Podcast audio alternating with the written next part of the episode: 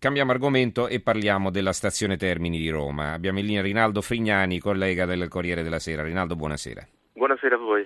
Ecco, voi avete fatto ripetutamente numerose inchieste, anche recentemente, anche, anche, ieri ce n'era una nelle pagine di cronaca, sullo stato di degrado della stazione Termini, che è un po' il biglietto da visita della città. No? Si arriva in città, alla stazione o all'aeroporto, all'aeroporto ti rompono le scatole, ti assalgono taxi, taxi e non sono taxi, ma sono eh, personaggi improbabili che cercano di caricarti e poi farti prezzi spaventosi senza il minimo controllo.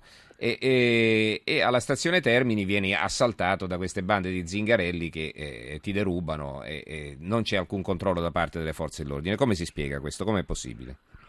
Ma si spiega, mh, si spiega, innanzitutto il fatto che la stazione Termini, è, a differenza dell'aeroporto, è molto più facile da raggiungere, sta al centro di Roma ed praticamente una città, è la stazione più grande d'Europa con un movimento passeggeri di 500.000 persone al giorno, eh, quindi è praticamente una città. E praticamente è il punto di riferimento di tutte le bande di borseggiatori che di Roma è, diciamo, è il loro terreno di caccia privilegiato. Ed è praticamente un posto aperto perché a differenza dell'aeroporto, eh, diciamo, l'atrio della stazione Termini è, diciamo, non, è, controllato soltanto sì, da telecamere, da qualche pattuglia, ma in realtà fondamentalmente rimane un posto aperto, pieno di gente, pieno di vittime per questi borseggiatori. Ecco che questi controlli non ci siano poi al mattino quando arrivano molti treni, arrivano tutti i pendolari, arrivano i turisti, si accaniscono poi soprattutto contro i turisti stranieri che naturalmente non si rendono ben conto di cosa stia accadendo, si avvicinano, fanno finta di volerli aiutare. Allora raccontaci un po'. No, loro innanzitutto prendono di mira ovviamente comitive di turisti stranieri, turisti stranieri in particolare diciamo, i giapponesi, gli asiatici, ma anche gli americani, gli australiani eh, restano un po' perplessi eh, da, da, tutta la situazione perché innanzitutto non distinguono il borseggiatore dal borseggiatore che in questo caso li vuole aiutare perché poi alla fine la maggior parte dei borseggi avvengono alle biglietterie automatiche dove questi signori eh, diciamo, si avvicinano per dare una mano al turista che non capisce come si compra il biglietto per magari andare a Firenze o andare a Napoli e in questo caso praticamente li ingannano, li derubano, chiedono l'elemosina, spesso non, spesso non ce l'hanno e quindi a quel punto scatta anche il furto. E, ma, e questi turisti ovviamente non distinguono tra l'italiano che li vuole aiutare e il nomade e quindi a questo punto cadono nel tranello praticamente tutti i giorni a centinaia diciamo. Ecco. Eh beh, questo non è stato segnalato alle forze dell'ordine, immagino di sì. No? Possibile che anche da parte delle ferrovie dello Stato non ci sia una richiesta di maggiori controlli nella, nella stazione Termine, all'interno della stazione?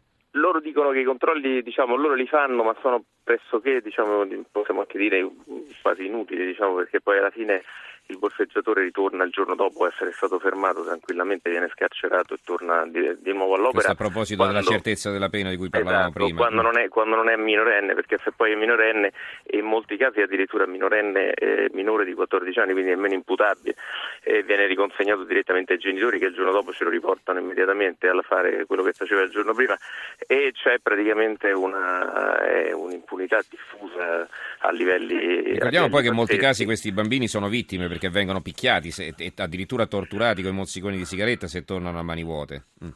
No, questo è successo, sì, sì, è successo anche in passato, ma diciamo è, sono diciamo, delle, delle, situazioni che le cronache raccontano tutti i giorni, ma anche di, anche di mogli che vengono picchiate, anche di, diciamo, di, altri, di, altri, familiari, di altri gradi di parentela, e ovviamente hanno, hanno degli incarichi ben precisi perché dietro ovviamente a queste richieste di elemosina c'è un'industria, c'è un'industria che, che, che, diciamo, che, fattura ogni giorno centinaia di migliaia di euro a Roma, quindi eh, non, è un, cioè non, è semplicemente un fenomeno così di, di povertà o di, o, di, o di, indigenza, insomma è, è, un'industria del crimine che va avanti e, e non conosce soste. Insomma, ecco. E come se ne esce?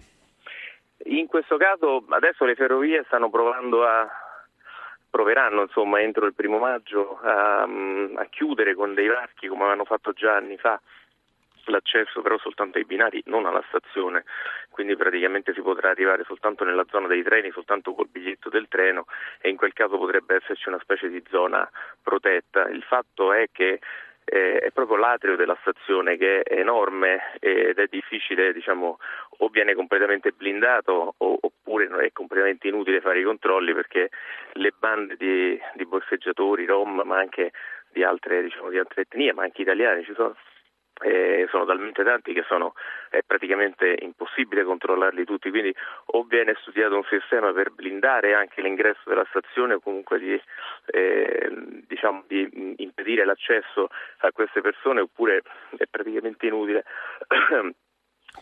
di controllo. Ecco, rimane sempre il problema di capire come mai da noi succedono queste cose e nelle stazioni degli altri paesi no, eh, che sarà pure che da noi ci sono tanti passeggeri, come dici tu, la più grande stazione d'Europa, ma insomma non è che per questo ci sono più ladri, è perché da noi la fanno franca e quindi eh, chiaramente eh, vengono qua. Dopo, eh, appunto, vengono qua perché vengono, certo, da un'altra parte sanno... non funziona così. Mm-mm. Esatto, esatto.